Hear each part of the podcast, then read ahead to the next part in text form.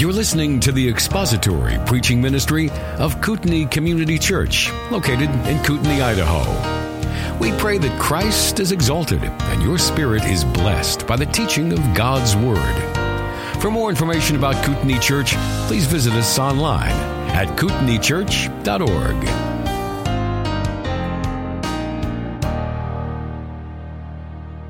All right, we're in lesson 15, modern translations.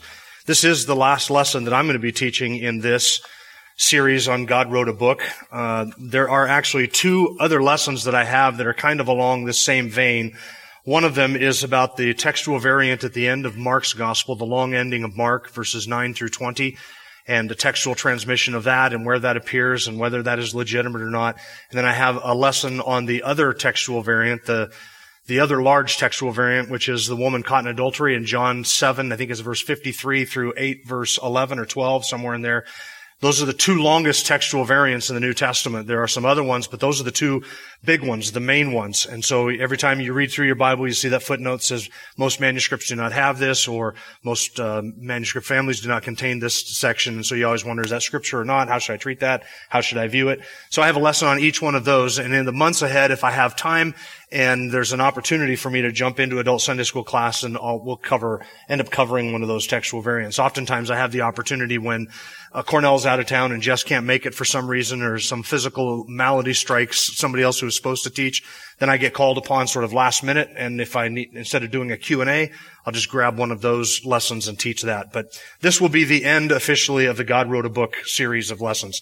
So modern translations, I, I mentioned a couple of weeks ago or a couple of lessons ago, that in the English language there are about 350 English translations of the Bible. 350. Now I think that that would probably, in order to get a very generous figure like that, that would probably include both revisions as well as paraphrases. Paraphrases are different than translations. So what we're covering today is what makes a paraphrase a paraphrase, what makes a translation a translation, what is a good translation, what is a bad translation, what are the translations to stay away from. So we're going to cover all of that material as well as some of the pluses and minuses, the positives and the negatives with various English translations. Mostly, we're just going to be focusing on the most popular ones and some of the most recent ones. So let's talk about, first of all, translations, revisions, and paraphrases, and we're going to revisit some of this a little bit later on, but I want to give you a few definitions. A translation Translation translates from the Greek and the Hebrew text, attempting to give the meaning of the words to the nearest equivalent English words. Now, there are issues that come up with this, but if you were trying to write that down, I'll give it to you again. It translates from the Greek and Hebrew texts, attempting to give the meaning of the words of those texts in the nearest equivalent English words. So it's just a translation from the original documents, or the copies, we should say, of the original documents into whatever language it is that we're speaking. We're talking about the English translations today. A revision is a little bit different. A revision is based upon an existing translation, and the revisers may consult the Greek and the Hebrew text in an attempt to clarify, to improve, or to tighten up an already existing translation. So there are translations which go from Greek and Hebrew right into English. A revision takes a translation and usually years, decades later, they try and take that translation and they try and clean it up and, and make it tighter, make it better, and they consult the Greek and Hebrew text in an attempt to do that. And then third is a paraphrase, and a paraphrase attempts to convey meaning rather than the words of the original authors. Paraphrase attempts to convey meaning, and it, so it translates really the thoughts rather than the words themselves. So a paraphrase really takes an idea of the text and tries to put the idea in the nearest English equivalent. Sometimes using a paragraph where a sentence will do, sometimes adding words to it in order to really expand the meaning of it. So a paraphrase plays very fast and loose with the meaning of scripture. And oftentimes, in fact, most times, a paraphrase is not based upon the Greek or the Hebrew text of the, of the scriptures. It's based upon an English translation. So they will take an English translation and expand upon that to try and make it more flowery and more, more readable and, and sort of add to it a little bit, kind of so you can catch sort of the flow of it and the meaning of it. That's the idea behind a paraphrase. All right. There are two types of different, two different types of translation. This is number two. There are two different types of translation. You cannot simply take a, a Greek, translation doesn't work the way that many of us think that it works, where you, you have the Greek text and you take a Greek word and you say, what's the English equivalent of this word? And you take that word and you, you write that down. And then you take a the next word in the Greek and you write that word in English. And you don't, you don't just take a word and find a synonym in English and just translate it word for word for word like that going through. That's not how translations work. I wish it worked that way, but it, it doesn't. Because you, you know and understand that oftentimes a word can have radically different meanings in different contexts. Right? The word trunk, for instance, I use this one commonly. The word trunk can mean a number of different things. It could be the trunk of a tree. It could be a trunk that you put your clothes in. It could be the trunk of a car. It could be the trunk of a utility line.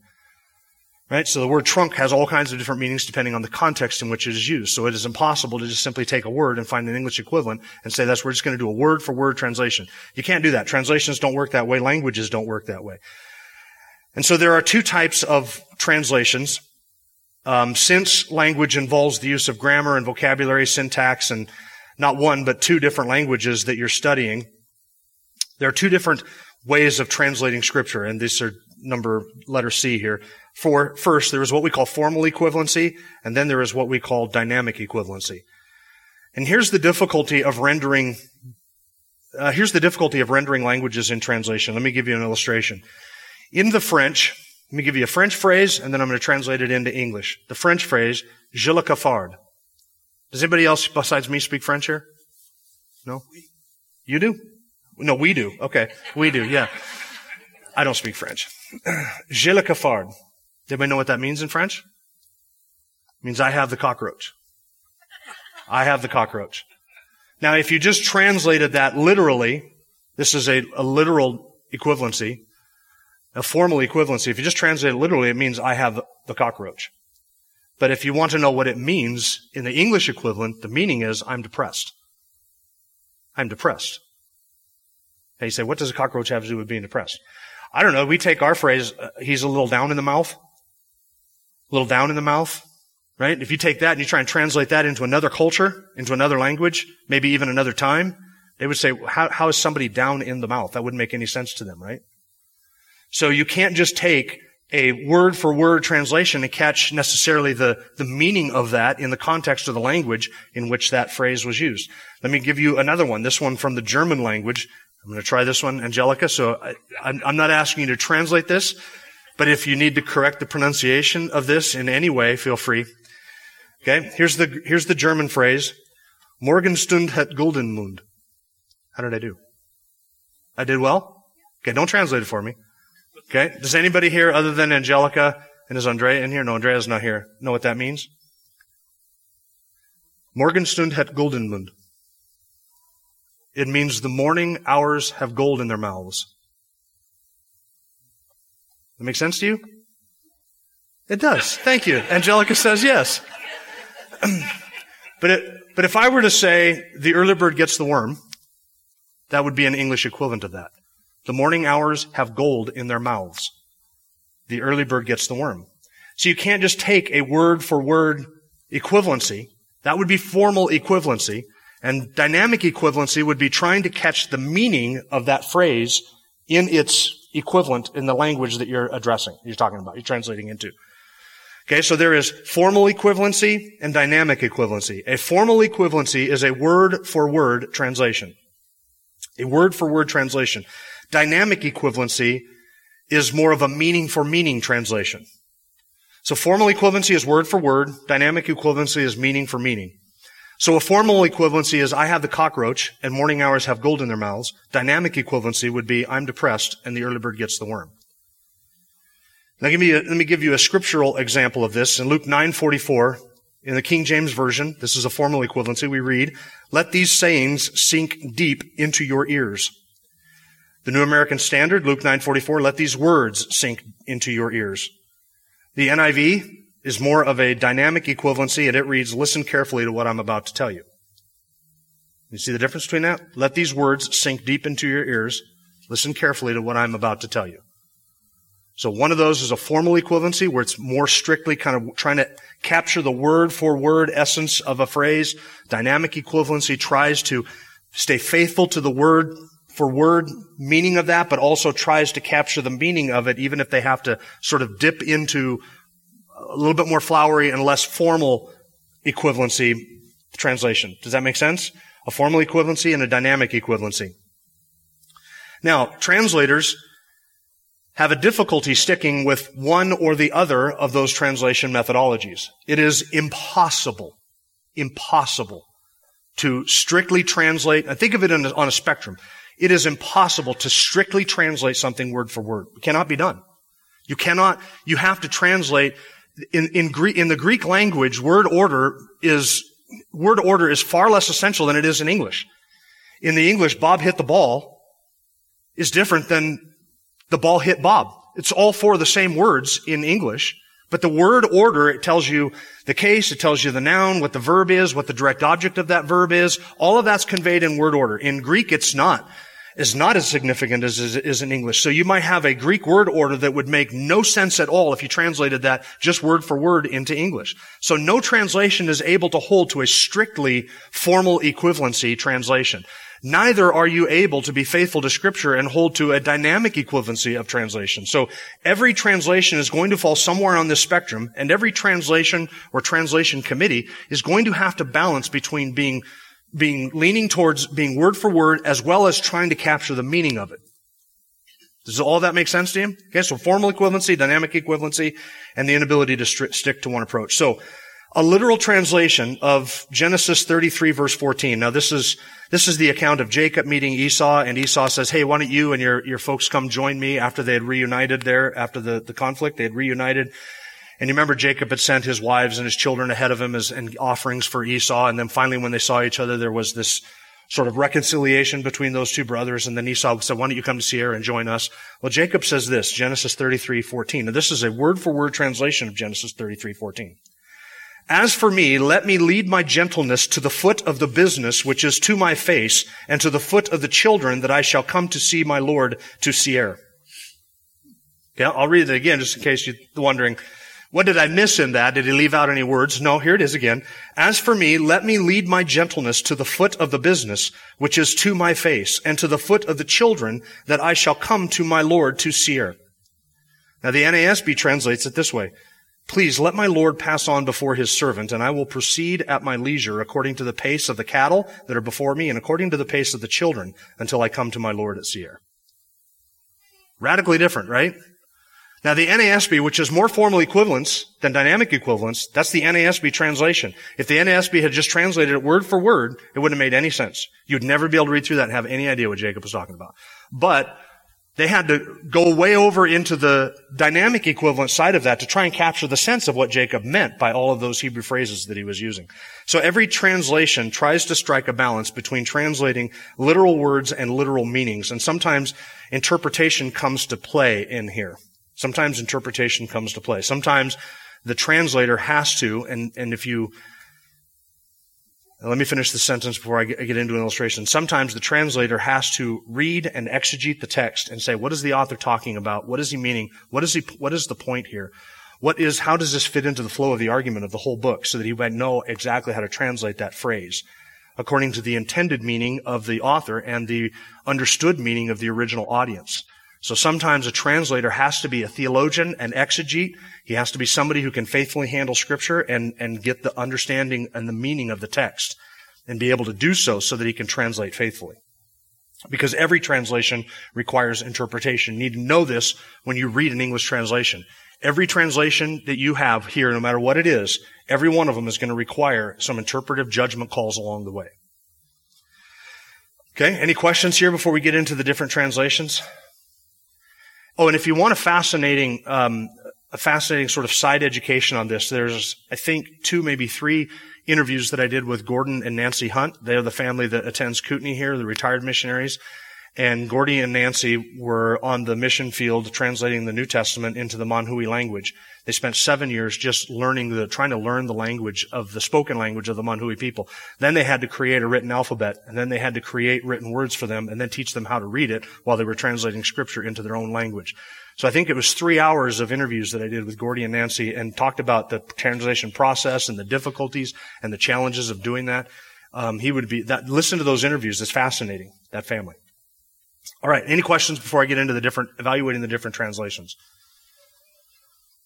Okay. You understand the difference between formal equivalency and dynamic equivalency? Now we're going to talk about different translations that are somewhere on this spectrum. Let's begin with the King James Version. Um, I'm going to give you some of the strengths and weaknesses of each of these translations. Now, what might be strengths to me might be weaknesses to somebody else. What might be a weakness, a perceived weakness that I would see in the, in the translation might be to somebody else a strength. But here's my evaluation of some of the more popular translations. First of all, the positives of the King James translation. The King James is a fairly good literal translation of scripture. It is more formal equivalency. The King James is more formal equivalency. It's widely used and has been very influential throughout church history. And I think that you saw that over the course of those last two lessons that we taught on this subject as we talked about the history of the English translation. It is an accurate translation. It has nice Shakespearean prose, beautiful language. It does have an authoritative sort of God has spoken feel to the King James. When you read the King James, it sounds otherworldly. Because in many ways it is otherworldly. It comes from a different world that is different than our, our ours. And the language sort of bears that out. The language bears out a, a different, different style. It's a different syntax almost, a different feel to the King James. So those are some of the positives of that. Some of the negatives of the King James translation. The King James does not take advantage of the wealth of textual information that we have in the text other than the Textus Receptus or the received text. So the King James translation comes from Erasmus's Greek text produced from five or six different textual sources. Well, we have hundreds and thousands of textual sources now to compare and to contrast. So the, the textual family that the King James translates from is a very narrow field of the textual tradition. And so they didn't have the wealth of information that we have today. Not only just the wealth of texts that are available to us today, but also the wealth of understanding of those ancient languages, the culture of the time, and the different idioms that were used in that. There's so much that we have learned about Greek and Hebrew language, syntax and grammar since the translation of the King James translation. There's so much more we have learned from our study of ancient manuscripts that the King James translators did not have access to. The King James has some wording that simply does not mean anything to the modern reader. There are passages, I shouldn't say passages, there are phrases and wordings of the King James that mean nothing to the modern reader. And the point of having the Bible in your own language is so that you can understand the text of scripture. This is what the King James translators themselves were going after when they made the King James translation. They wanted to put the Bible in the tongue of the English speaking people so that they could read and understand scripture in their own language. And the fact is the language has changed since the King James was translated and the King James has not done very well in keeping up with the changes in modern English language. And by the way, I'll just remind you the King James translators did not see themselves as producing the final and full and inspired English translation of Scripture. They didn't. In the preface to, the, to one of their revisions of the King James translation, they actually wrote in the preface that they knew that more translations would come and they welcomed improvements to the 1611 translation of the King James Bible. Because they, what they knew the goal was to be clear and faithful to the text. That was what they were trying to do. And they knew that others would come along, more information would come to light, and that those would, that would need to be revised and tightened up a little bit. So they were open to that. The King James contains some obscure or misleading words. Now, some of these words might, you know, maybe you use this every day. I don't. Howbeit, holden, peradventure, because that, for that, thee, thou, thy, thine. We don't speak like that. Now, that doesn't mean that you can't speak like that. I'm just saying that none of you here do. I know this because I've had conversations with pretty much everybody in this room. So I know that you don't use a language unless you're a lawyer. You might use howbeit in your average day-to-day doings. The King James also contains words that mean something different today than they did in King James's day. The King James words uses the word allege where it should translate it as prove. See, allege meant something different 500 years ago than it does today. You allege something, that means you're doing what? Does that mean you're proving it? Which means you're alleging it. Right? That's why we talk about alleged murderers. That doesn't mean he's a proved murderer. So that word has changed meaning in the last 500 years. Communicate is used for the word share. Suffer is used for allow. Suffer the little children to come unto me. I, when I was reading the King James translation, I read that and I don't, I don't know what why suffering children? I don't know what has, has to do with coming unto Jesus. Allow is used for the word approve. Let instead of hinder. Let something happen instead of hindering something. Let and hinder. Those are opposites. Okay? That, that language has changed in the last 500 years. Prevent instead of precede, and conversation is used instead of conduct. Much of the grammar of the King James is outdated and inappropriate. Um, and remember that the goal of the King James was to have a Bible translation in the English language that everybody could understand. The King James also contains a few errors of translation. These errors of translation are due to the fact that today we know more about the language and the meaning and the usage of these words than they did 500 years ago. Mark 6:20 in the King James says for Herod feared John knowing that he was a just man and a holy and observed him and when he heard him he did many things and heard him gladly. Well the NASB translates that kept him safe or protected him. The New King James translates it protected him. The New King James improved that translation, right? Observed him. You observe somebody, you observe John. Herod feared John, so he observed him, and he protected him or kept him safe. 1 Thessalonians 5.22, abstain from all appearance of evil. The word appearance is not a good translation of that. That's a mistranslation. It should be every form of evil, kind of evil, but not appearance of evil. And then the King James includes some misleading translations. Acts 17 verses 19 and 22. Those two verses use the word Areopagus and the word Mars Hill of the exact same word. It's translated in two different ways. Areopagus and Mars Hill. Is that clear to you? So that's something that could be improved in the King James. Matthew 25, 46 uses the word everlasting and eternal for the exact same Greek word, which has no distinction in those two words. The King James in Matthew 27 verse 9, 16 verse 14, and 2 verse 4 uses the terms, the words Jeremiah, Jeremias, and Jeremy to refer to one Old Testament prophet, Jeremiah. It translates his name three different ways. That would almost lead one who didn't know better to suspect that either three people wrote the book of Jeremiah or that Jeremiah had three different names. So those are some of the negatives of the King James translation. Now, again, King James is more formal equivalency. It is an older translation. There are certain positives about it. It's not a bad translation. You're not going to hell if you read the King James. You're not going to hell if you study the King James, none of, none of that, but we have to be aware that there are weaknesses, particularly with older translations, these weaknesses come up. Yes, Peter? Yeah, let me address that real quick. The question is, what about the King James only claims that the King James translation was, and they would claim this, almost a re-inspiration of Scripture. There are some extreme King James only advocates who would say that in 1611, God was basically correcting the Greek and Hebrew texts and re-inspiring Scripture. And so there are some King James only advocates, not all, but some of them, who would say that the King James translation needs to be used to correct our understanding of Greek and Hebrew texts. Right. Maybe he's a King James only. He doesn't like me. Had enough of this. See, there are some King James only advocates who would suggest that the King James translation should be used to correct the Greek and the Hebrew. If the Greek and the Hebrew differ from the King James, that needs to be corrected, not the King James. That's obviously a very extreme camp. There's, there's no evidence and no reason whatsoever to believe that, that the King James translation is a re-inspiration of the text in that way. It was a translation. The translators did not see themselves that way as re-inspired agents of Scripture, and it is simply an abuse of Scripture to suggest that anything in Scripture teaches that the King James translation is the only English inspired version. I have a, I have a book coming written by uh, a friend, Fred Butler, who works at Grace to You. He wrote a book called King James, no, oh, what's it called? King, King James Conspiracies. Uh, no, I should know this. I did the formatting for him on the inside and helped him get it self-published just this last year, but it should, I was hoping it would be here by today and it hasn't. I think it's coming this next week, but those will be available out in the foyer and it kind of deals with basically six of the arguments that King James only advocates use. Uh, yes. Royal deception. Royal deception, the conspiracies, the conspiracies against God's word.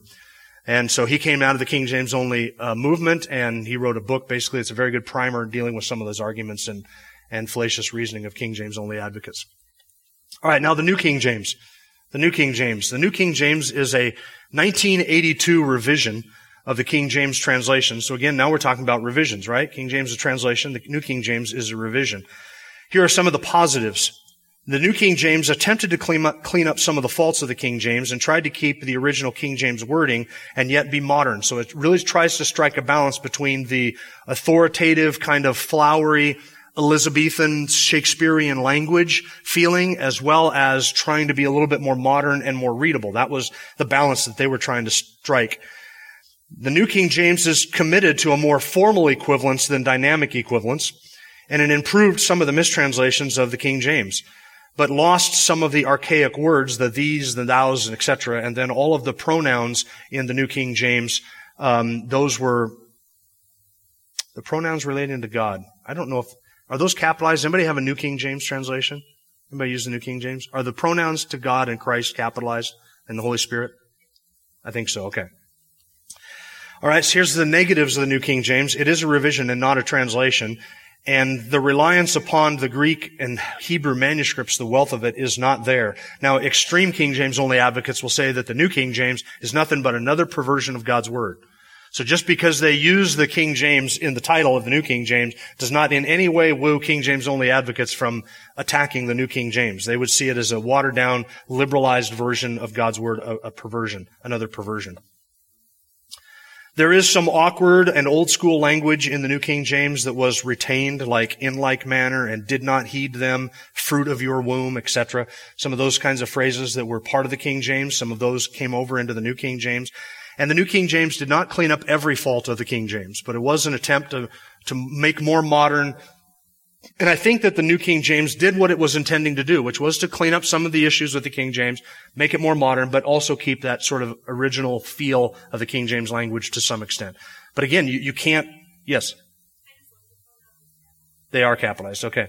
Um, and so the King, New King James tries to strike that balance, and I think that they did a good job of doing that. All right, the New International Version, published in 1978. Here are some of the positives. Of all the modern versions, the NIV is the most widely used and accepted. Now, I would say that that is a positive in the sense that it is a widely used translation of Scripture. That is one of the things that the NIV has going for it, though I'm not a fan of the NIV. And I would stay away from the NIV. Uh, it is very readable and it is very clear. But the NIV is on the dynamic equivalency side of the spectrum. Way over on the dynamic equivalency side of the spectrum. And they will sacrifice a word for word meaning or a word for word translation in order to be more readable at times. And that is one of the negatives.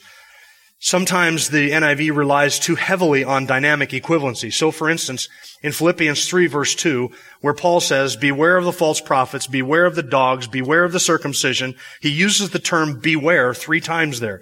But the NIV, in order to make it more readable, just says, beware of the dogs, the evildoers, and the circumcision, or something like that. It, it cuts out two of the references to beware. Well, if I'm reading the scripture, I don't like that. I don't want translators not reflecting what's in the text. If Paul says beware three times, I want it, however unreadable it might be, I want to see it in my Bible three times. So because the NIV errs on the side of a formal, a dynamic equivalency, sometimes trying to capture the meaning, even if it means not necessarily recognizing the presence of certain words there, it will err on that side. And I think that that is one of the negatives of it. That's why I don't recommend it. I don't, I don't use it. The NIV also breaks up some of the longer sentences into shorter sentences.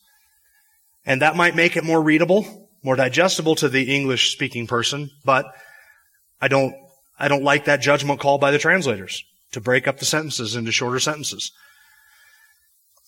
And sometimes they sacrifice meaning in the text for readability in the text. That's one of the errors of the NIV. Yes, Thomas.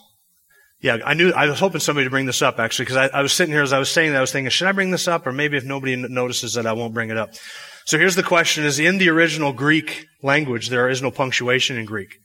So if there's no punctuation in Greek, then how can you fault the NIV for breaking up long sentences? Well, just because there was no punctuation in Greek doesn't mean they didn't have sentences. So though the language, the writing of the language wouldn't have included a period, there was there obviously sentence structure in the Greek language that you recognize. We we mark that sentence structure with punctuation to highlight that, whereas for instance, in Paul's, in the first uh, chapter of the book of Ephesians, verses 1 through, is it 11 or 14 is all one, one sentence. It's one run, long, run, try it again. It's one long run-on sentence. There we go. It's one sentence in the Greek. Well, you, you can recognize that that's one sentence and put semicolons or leave out punctuation or however it is, but I, I, I prefer to see that in my English translation. I don't want it broken up into four different sentences or even broken up into paragraphs. I don't, I don't like it being broken up in paragraphs. All right. And one warning about the NIV. This happened back in 19, I think it was 95 or 96. The NIV publishers tried to come out with the TNIV, today's NIV, and, and that was a huge bomb because they were trying to make the translation gender inclusive and get rid of the gender exclusive language like he and him and, and brethren and things like that and make it more gender neutral. And and of course, that was met with resistance back then. That push is still on today. There are translations that still try and do that today. And uh, back when I designed this, that was sort of a new. When I designed this series, this study, that was sort of a new thing going on. So you need to be aware of that. Avoid anything that tries to, tries to downplay the gender, gendered nature of the language of scripture. Yeah, so the question is the fact that somebody tried to do this with a gender neutral translation indicates there are decision makers in charge of these translations. Who are those people? And for most of the tran- most of the translations, the, the names of the translation committee are openly revealed. They're, they're not held secret. Um, you do have to be aware of who is in charge of the translations and what influences that and who is affecting that. I think that plays into it. Um, thankfully, most of our modern translations, at least all the ones that I'm dealing with here, are translations by committee, so that you have some oversight and revision of that. But it's true once you have somebody who's making that decision to translate Scripture, and we're going to allow culture or the politically the political environment of the day to affect how we're translating Scripture, then that's a that's a non-starter. Yeah, many of them do. I'm not sure who tra- who publishes the NIV. Is it, I think Zondervan publishes the NIV. Yes. Yeah. Good. So the publishers make that call. The publishers make that call. Who's going to be on that? Because a lot of it is publisher driven. Yeah. Do you have a question, Peter? You just want me to repeat that? No, it was Yeah. Yeah. Zondervan for the NIV. Okay. Number four is the NASB. This is the Bible that I preach from and have since 2002. Before I preached before I changed to the NASB, I was preaching in the New King James, and before I was preaching in the New King James, I was preaching from the Old King James. So there was a time in my life when I was a King James only advocate. I believed that the NIV was a liberal version and nearly inspired version, and only uh, perverts, pedophiles, and apostates preached out of the NIV. And I don't, of course, believe that anymore. Um, I was eventually frustrated by the language of the King James and my own inability to understand. And if I can't understand the text, then I can't explain the text to anybody else. So I switched over to the New King James. And I got tired of correcting some of the translation issues in the New King James, so I switched over to the NASB. And the NASB that I preach out of is not the NASB published in the 1970s, or sorry, 1963, I think is when the first, when the New Testament was published, the NASB. 1971, 70 or 71 is when the entire Bible was published. In 1995, they did an update to the NASB, and that update capitalized the pronouns that refer to God and got rid of some of the old archaic language, the these and the thous, etc., that the old NAS had. So here are some of the positives of the NASB, and I'm, I'm going to make a little bit of the case for this, and then I'm going to make a case for two other translations that I think are of equal or uh, better value. First, the NASB is the product of 58 scholars, and they were committed to being as literal in their translation as possible without sacrificing meaning. And I think that the NASB did quite well on that. So the King James and the New King James over here on the formal equivalency, NIV over here on the dynamic equivalency side of it. The NASB is over on the formal equivalency side. It is more word for word that I think that they did a good job of trying to, of striking a balance between being formally equivalent and yet capturing meaning and trying to get a good, uh, readable translation. I think the NASB accomplishes that. Everything the New King James tried to do, everything the NIV claimed it was trying to do, I think that the NASB, particularly the 1995 update, does that very well. They used an eclectic text, which means that they were using all of the evidences, all of the manuscript families, the discoveries, all of that comes into play for that. They're not just Textus Receptus or just Alexandrian or just the Vaticanus manuscripts. They're not narrowing the field there and they take into consideration all of the various textual families and texts that have been discovered. Their punctuation and paragraphs have been changed to clarify the meaning of the passage, which can be helpful. The personal pronouns referring to deity are capitalized. I mentioned that. And this involves some interpretive judgments. One of them is coming up in Hebrews chapter 10 in this warning passage, in the warning passage of the apostate, where it talks about God judging the one who who um, walks away and considers as nothing the blood of the covenant by which he was sanctified. Who does the he refer to there? Well, if it refers to, if it's lowercase h and refers to the apostate, then it means that you can lose your salvation. But if it's uppercase h and refers to Christ being sanctified by the blood of the covenant, then it means you can't lose your salvation. So obviously, how you translate that pronoun he is going to play into your theological construct and your understanding of that whole warning passage. Um, words were words that are added that are not in the original but are added in the English to make it readable and to clarify. Those were put in italics. And the thing I like about the NASB is they're not afraid to be word for word literal, even if it means that the phrasing is awkward. The other thing I like about the NASB is that they um, are not afraid to use theological words like propitiation, justification, sanctification, etc. And there is a dignity to the language of the NASB that I like.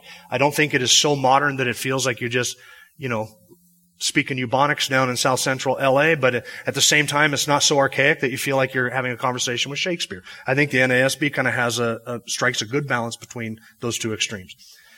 So here are the negatives. There are none. No, I'm just kidding. I don't always like paragraph divisions in my translations. I, don't always like that because sometimes when you, just like chapter divisions, they're not always helpful. Sometimes chapter divisions are helpful. Sometimes verse divisions are helpful. Sometimes they're not. But when we break the passage up into paragraphs, we're breaking it up. We are trained to read paragraphs in terms of unit of thought. So sometimes the paragraph divisions are not helpful. That's the translators putting a paragraph division in there. Sometimes it's accurate, sometimes it's not. And we have to be aware of that when we're studying scripture. But that objection, I think, could be made of a lot of other translations, modern translations as well. The King James and New King James just divided up in the verse. Each verse begins at the beginning of the, at the head of the column, the left-hand side of the column, and in the middle of a sentence, it, it'll just break off and go to the next verse. It doesn't try and group the words into units of thought. Sometimes in the NASB, a bad translation or a slightly inadequate translation, which you're going to have today in the message today. There's a word that we're dealing with in the text today that I think could be a little bit stronger in the NASB, would be a little bit better. There are sometimes bad translations that persist in the NASB. I've had to correct some of those or mention some of those. We've gone through Hebrews and it's, it's not like I never come across something where I say, I think this would be translated better this way. One such example is 2 Timothy 3.16, which uses the word inspired. I wish the NASB would get rid of that word inspired. It doesn't mean inspired in the sense that we talk about inspired. It means God breathed. And ironically, the NIV uses the term God breathed. It's the dynamic equivalency of it. It uses the term God breathed. That would, that's a formal equivalent translation of theopneustos. So I wish the NASB would follow suit. And I have found some areas in the NIV that, or the NASB that have needed to be corrected. Overall, I think, I said at the time that I wrote this series of lessons, I think it was the most accurate translation available. And it, it just is. I think it is more accurate. I'd be willing to die for this. It is more accurate than the King James, the New King James, or the NIV, the NASB. Um, now, let me, let me talk about two others, because there are two other very good translations that have come out since I originally wrote out the notes for this. So one of them is the ESV, the English Standard Version. The benefit of this is that it's free. It's not a, it's not a published translation that is controlled by the, like the Lockman Foundation, which, which publishes the, the NASB, or Zondervan, which publishes the NIV. It, it is a free translation. It's available. It's, it's wide. It's very, it's very liked and loved in Reformed circles or Calvinistic circles. Rightly so, because it, it's a very good translation that is not afraid of, of getting into some of those areas of theology when it translates the text. And I think that that's a good thing. Um, the ESV is more formal equivalency and it stays away from dynamic equivalency. The language is a little bit more modern than the NASB, so it's a little bit more spoken English like we speak it. Um, but it is a very good formal tra- equivalency translation. And if I were if I were preaching the New King James, if the if the ESV had been available in 2002 when I went from New King James to NASB, I would have gladly jumped from the New King James to the ESV. But I'm on this road right now and it's too late in the game. I got more years behind me than I do ahead of me probably, so I'm not changing anytime soon from the NASB to the ESV. But I do often consult. Almost every week I consult the ESV just because I want to see how the ESV puts it. Um, and sometimes it will highlight um, things that need to be addressed in the preaching or the handling of the text in, in a way that they will in, uh, translate something. Then just coming out this last March is the LSB. This is the Legacy Standard Bible. Now, I'm going to spend a, a couple moments. I'm going to read to you a, a couple of short passages out of this so you can see how this reads. The LSB, the Legacy Standard, is the product of Master's Seminary um, down in Southern California. This is John MacArthur, Grace Community Church, the seminary that they oversee. This is the product of Master's Seminary. It is the, the, the Lockman Foundation, who owns the rights to the NASB, gave to Master Seminary the ability and the right to their text to create an update, a revision of the NASB. Well, when Master Seminary got that authorization from the Lockman Foundation to do that with the NASB, they had a couple of things in mind that they wanted to do with this new translation. One of them, of course, was to tighten up and make the NASB better because MacArthur's preached out of the NASB for years. That's his preferred translation. So he wanted a translation that was going to kind of read the same and be as a formal equivalency translation, be very readable, but also improve it in a couple of very specific and intentional ways. One of the ways that they improved it, very specifically and intentionally, is in the New Testament when you come across the word uh, bondservant or servant. When it is the word doulos, they translate that consistently as slave. That is important. Many English translations, modern English translations, have avoided the term slave because of its political or racial connotations. And so the, LA, the LSB, the Legacy Standard Bible, translates that word as slave, and it does so consistently through the New Testament. The other good improvement is the fact that in the New Testament where the word tongues occurs, speaking of the, the gift of tongues, they will translate that as languages. That is a dramatic improvement because tongues are not just babbling, nonsensical, angelic, incoherent gibberish. They were languages, spoken languages. I'm speaking in a tongue. It's the English tongue. Earlier I spoke in the French tongue. It's the French tongue. Early, uh, after that I spoke in the German tongue. A tongue is a language. So when they translate it as, as languages, when it's appropriate in the text, then that is a huge improvement.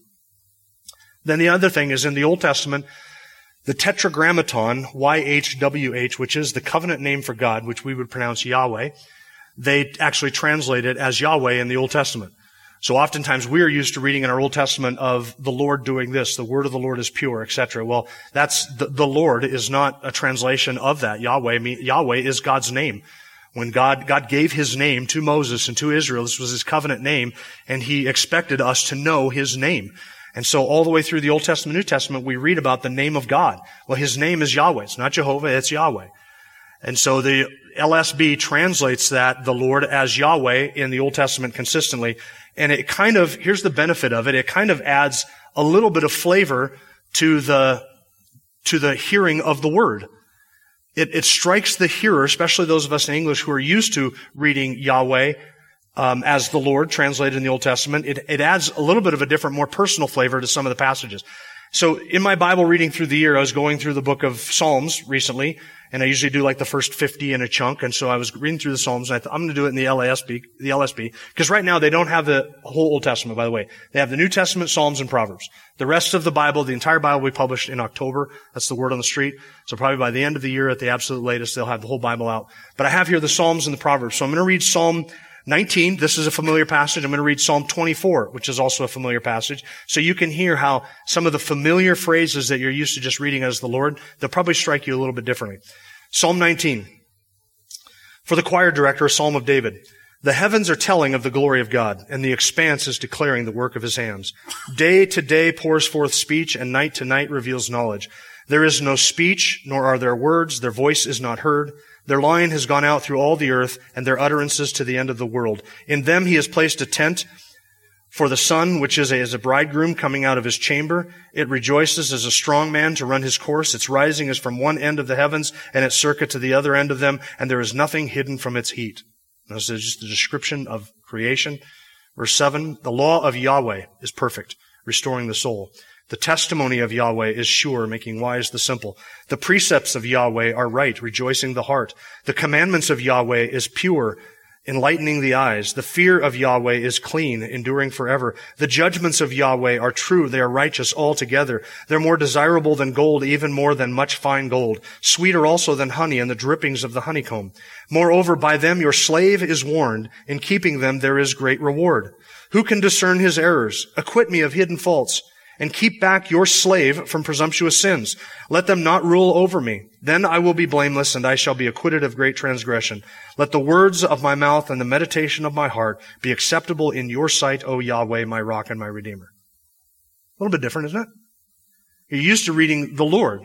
But when you're just reading through an English translation, you read the Lord, it doesn't stand out to you as something other than just a reference to a deity. Now the name of God is there in the text for you. It's a little bit different. Psalm 24, another example. The earth is Yahweh's as well as its fullness, the world and those who dwell in it. For he has founded it upon the seas and established it upon the rivers. Who may ascend into the mountain of Yahweh? And who may rise in his holy place? He who has innocent hands and a pure heart, who has not lifted up his soul to worthlessness and has not sworn deceitfully, he shall lift up a blessing from Yahweh and the righteousness from the God of his salvation. This is the generation of those who seek him, who seek your face. Pay heed, O Jacob. Lift up your heads, O gates, and be lifted up, O ancient doors, that the King of glory may come in. Who is this King of glory? Yahweh, strong and mighty. Yahweh, mighty in battle. Lift up your heads, O gates, and lift up yourselves, O ancient doors, that the King of glory may come in. Who is he, this King of glory? Yahweh of hosts. He is the King of glory. It's a little bit different. And I think that that is a good thing. That is a, a, a, dramatic improvement and a good improvement. Now, we don't, let me get your question in just a second. We don't necessarily like that right away when we read it because there's a whole group of, of Christians who have abused this idea that they think they need to take Hebrew sounding words and phrases and, and bring them in. So it's not Jesus, it's Yeshua. And they have to do the whole Hebrew thing. And they have, they have robbed from us something that is precious. And that is an, an understanding of the name of God and who He is. And so this, I think, is a good attempt to try and take some of that back. He gave us His name not because He doesn't want us to pronounce it or to use it. He wants us to know Him by that name, His covenant name. So it is completely appropriate to approach Him in prayer and call Him Yahweh. That is His name. And He said, this is my name. And He gives it to us. Not so that we can never say it, but so that we can know Him by it. It's personal. You and I have an intimate relationship with God. We know His name. He knows us by name. We call Him Yahweh our God. That is our God. And this will, I think, in the New Testament, there will be phrases where there will be places where the name of God, Yahweh, is used of Jesus in the New Testament. And so when we have an opportunity to read the New Testament in the LSB, it's going to bring some of that out. And you're going to see the deity of Christ pop right off the page, as it would if you understood the original languages and were able to read the original languages in that way. Is there another question over here? Yes. Uh, well, Jehovah is an anglicized attempt to, to do the same thing with the tetragrammaton. So it's not, it, we would, you wouldn't say Jehovah Yahweh as if they're two different things. It's just Yahweh. Jehovah is an English attempt to try and add vowel sounds to the YHWH. Yes. Uh, yeah, so these are paraphrases, and this was the next um, thing I needed to get to. So, y- yes. Do I know anything about the NASB 2020? I do not yet. Um, I know that that is like a parallel attempt because while the, while Master Seminary was working on the LSB, the NASB, the Lockman Foundation, was also making some revisions to the NASB 2020, uh, make, to the NASB 1995, to the NASB 2020. So I know that there is an attempt to update that into modern language, but I don't know anything about it. I haven't read it yet. I haven't seen it, had a copy of it at all, and I'm not even, I haven't even taken the time really to research what were they trying to accomplish with that update. So regarding paraphrases, now paraphrases, right? Formal equivalency, word for word, dynamic equivalency, thought for thought, and then paraphrases are over here on this side here, where they're not really interested in Greek and Hebrew text and being formally equivalent. They're really interested in just trying to be flowery and, and give you sort of a meaning and an idea of it. Now, there are, there are good paraphrases that try and be very restrictive, and then there are paraphrases that don't care anything about theology. The Living Bible, J.B. Phillips, the Amplified Bible, the Message Bible, the Good News Bible, the Word on the Street Bible, and probably a hundred other ones will all be paraphrases, but those are probably some of the most well-known examples of a paraphrase. The positives, paraphrases, can sometimes help you kind of catch the sense of a passage, but I do not recommend studying out of a paraphrase, nor would I recommend that a paraphrase should be part of your daily, normal Bible reading. It should not be. Just if you're reading something, the King James, the NIV, I'm not quite sure. Reading a paraphrase can kind of help you say, okay, I, this is this guy's attempt to try and explain a little bit about what that means. And so it can be helpful with that. Um, Wuest, Kenneth Wuest, has a good paraphrase, paraphrasistic translation of scriptures that I think is probably one of the best paraphrases um, but again, paraphrases are not translations. They're they're trying to catch the sense and the ideas behind it. So I, I, think it's more, far more of a liberal approach to translating scripture. I wouldn't even call it a translating scripture because many paraphrases are not based upon Greek or Hebrew at all. They take the English translation and they just expand upon that without consulting the Greek or the Hebrew at all. Those, I think, are radically dangerous and you need to stay away from them. The Message Bible has, has become very politically um, geared to translating Scripture in a way that's politically acceptable. They downplay some of the passages dealing with homosexuality and certain sins in the Message uh, paraphrase. Um, the Living Bible came out years and years ago. It was the only Bible I had growing up in my home. Uh, it was just a living Bible, and once in a while we'd sort of wipe the dust off of it, and I'd crack it open and read a couple of sentences and put it back away. Some of the negatives of the uh, of the paraphrases is meaning is nearly always sacrificed for readability, and the difficult the, the the paraphrases will show you the inter, the interpretation and the biases of the translator. I use that term translator loosely. The paraphraser. The biases and the theological leanings of the paraphraser will come out really quickly in a paraphrase because oftentimes they are going to steer away from things that might be controversial. The other things that paraphrases do not do is they, they do not use words that we ought to learn what the meaning of those words are. Justification, sanctification, etc. They're theological words that we do well to know the meaning of them and to know how they're used and see them in scripture and understand them. We should. And paraphrases will stay away from that because they're not interested in getting into nuances of theology. They're interested in just being a readable sort of assessment of what scripture says. Um, you would do better to read J. Vernon McGee's running commentary on Scripture than you would a paraphrase, in my opinion. Peter. The Good News Bible is a paraphrase. So it's not a translation, it's a paraphrase. Again, having one on your, this is how I would use a paraphrase. I don't, I can't even tell you the last time that I consulted a paraphrase unless I was trying to critique a paraphrase. Because I have the, my NASB, now I have the LSB and I have the ESV. And then I have very readable, good language tools that we can use. There's I just no need for me to consult a paraphrase. And I know that some people will say, well, I like to use a paraphrase because it just makes scripture sort of personal and makes it understandable. Okay. Um, look, I don't mean this to sound harsh, but let's mature to the point quickly where you can use a translation. Stay away from the paraphrases. Get into a good translation, start learning the language, start learning the text of scripture. You will be well served. You will not grow in your faith if you are reading, if what you are reading is milk and pablum, you will not ever get to the point where you can choose steak and potatoes. You have to, you have to mature past a paraphrase. Do so quickly. Get out of the paraphrase, get into a more formal equivalency translation. I would recommend the ESV, the LSB, or the NASB 1995 or 2020 update, I guess. Those would be what I'd recommend. Yes. Yeah, that's a good point. A good study Bible with a good solid commentary would be a good way to wean yourself out of reliance upon a paraphrase. And of course, we give out to all of our high school graduates here the MacArthur Study Bible. The MacArthur Study Bible is available in New King James, in, I think it's in NIV, I think it's in ESV, and I, I know it's in the NASB because that's normally what we give to our graduates. Uh, those are good notes. In fact, if you read the text of the Bible and every footnote and every study note in the MacArthur Study Bible, you'll know more than 99% of pastors that are alive today and preaching in churches across the country. And I'm not exaggerating. You will be more theologically trained than most people who stand in pulpits today if you just are familiar with the MacArthur Study Bible notes.